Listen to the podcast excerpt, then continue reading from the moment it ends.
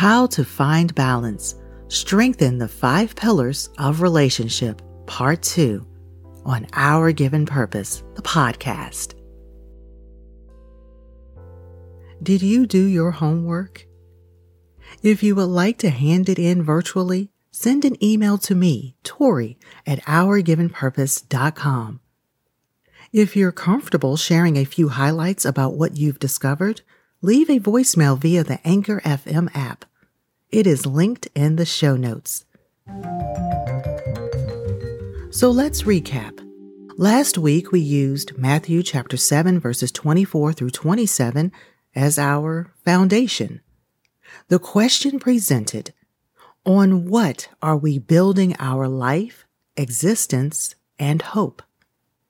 Your homework included journal prompts to help you begin the process or to reinvigorate your list of priorities. I asked that you remain in prayer, fast if necessary, and ask God to step in to make corrections to your routine. How did you answer the following questions? And what have you discovered about your priorities regarding the five F's? Faith. Do you connect with God through the Holy Spirit?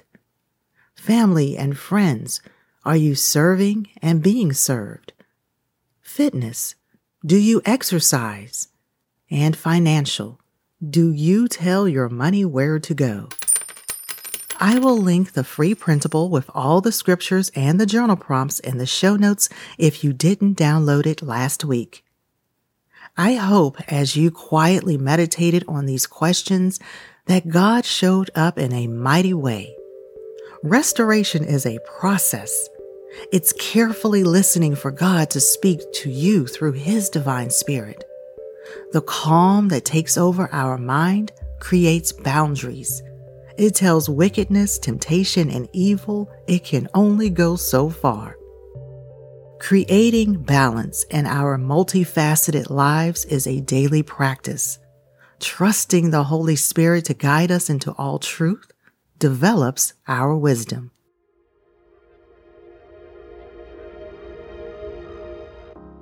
I've shared my clarity story before, but it's been a while. You see, it was the first time I felt and experienced the presence of the Lord while in corporate worship. It was such a richness of praise and thanksgiving sweeping through the sanctuary. It was something to behold, and each time I'm given the opportunity to help churches recreate that type of environment, I am filled with joy. Here is my priority of faith story and the day that defined the path I am on. About 22 years ago, I wandered into a local church. It was a weeknight and their doors were open. The singing wafted through the spring air as if its destination were my heart. I stopped the car and sat near the entrance with my windows down. A couple was on their way inside, and the woman peeked back at me. She said hello Come on in with us. And I did. She welcomed me to sit with her and her husband or wherever I was comfortable. I chose to sit near the back. I was new, and even though it was a Baptist church, I was still a stranger in their midst. As I listened to the singing, I looked around. It was a melting pot of ethnicities, and every age was represented from the new mom bouncing her baby in rhythm to the grandparents swaying with knowledge of the hymn. And then it hit me. There weren't any musicians, no piano, drummer, organ, absolutely nothing. It was a foot tapping, hand clapping, and raised voices making a joyful noise unto the Lord. I was in awe. I've heard a cappella choirs before, but this congregation sang familiar songs with an unseen director leading. It was beautiful. Near the end of the shouting, praising, and giving God the glory, a few people stood to testify to God's great mercy, love, and kindness. Their belief in Jesus, the confessions of their hearts ignited the whole room. Faith, confidence, hope. I didn't know why I needed to experience such a service all those years ago, but it has prepared me for today. For those working in ministry behind the scenes and on the front lines, it is essential to unplug. Whether you're an usher, choir director, pastor, musician, singer, or even the janitor, the Sabbath is given to us by God. The COVID pandemic shifted the way we view church services.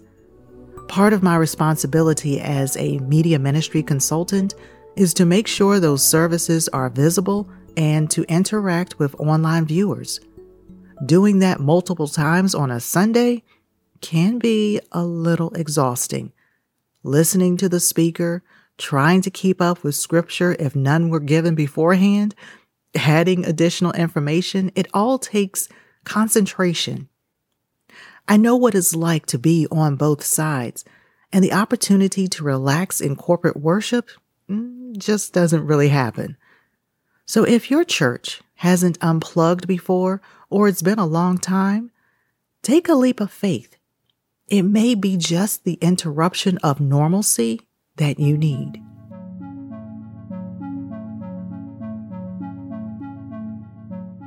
When it comes to family, friends, fitness, and finance, I pray to maintain balance. Even when things get super hectic, I remember to breathe and take a moment to process all the things that are happening. The last few months were a roller coaster for me as I tried to keep negativity at bay and work around different personalities. As we close out this session, I like to share an exercise that I often use. At the end of the evening, I make an assessment of my day. I ask myself if I completed my tasks, which includes where am I on my calendar grid? What appointments do I need to follow up on? Who do I need to pray for? And were there any specific requests? The final step before my prayer and meditation time, and this is the part that becomes a little difficult sometimes, but I ask, who devalued me and who did I devalue? I pray over those situations as they cause the most bitterness for me. When you know who you are and what you're capable of, it's easy to get an ego. So to remain humble and seek forgiveness, I ask in whose life did I play the villain? We are all valuable to God.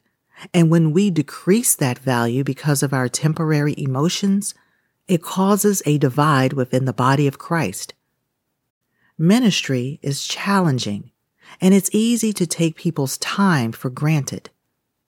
My final step is asking God how much time did I waste and to help me do better if I have the opportunity tomorrow. While working shouldn't always be the focus, it can certainly be encouraging, uplifting, praying, and consulting. The fitness of our hearts will help us balance the financial aspects of our lives.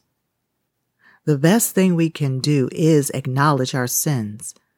We are not perfect people. I am not a perfect person, and I make mistakes. How do you find balance? By strengthening your faith relationship with God, your family relationships with God, your friend relationships with God, your fitness relationship with God and your financial relationship with God as the focus of how you use your wealth. Your process will not be the same as mine or even those closest to you. While you share your discoveries and gain insight, be prepared to make changes. A foundation of faith will spark radical things.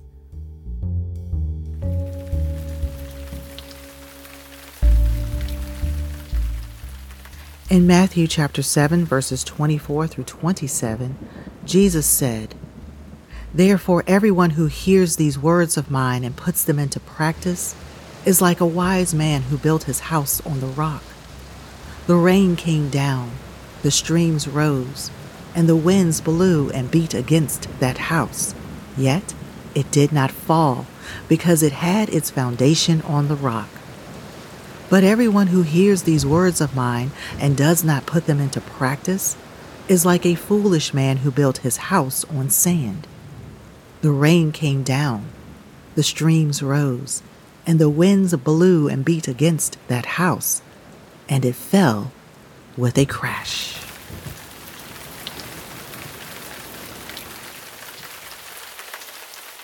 How to Find Balance Strengthen the Five Pillars of Relationship, Part 2. All scriptures read are in the show notes along with any website citations quoted during the research of this podcast. Please download the free printable located at ourgivenpurpose.com. How are we able to provide these resources to everyone? Because of great people like you. Thank you for sharing this content via social media, leaving reviews, and giving thumbs up. We appreciate the various ways you let others know you were here. And also, we could not do this without our Patreon contributors. If you would like to support this ministry, please visit www.ourgivenpurpose.com and become part of our Patreon family. We are grateful to the support of Diana L.W. Coleman, Monica D. Parrish, Irvine St. Velouse, and Broderick J. Slaughter. Thank you to the many who have left tips in the tip jar. Thank you. Are you reading the one year Bible with us? Our Given Purpose, the ministry, will do this every year as the Lord has blessed us with incredible contributing writers, which has created a network of phenomenal people of God.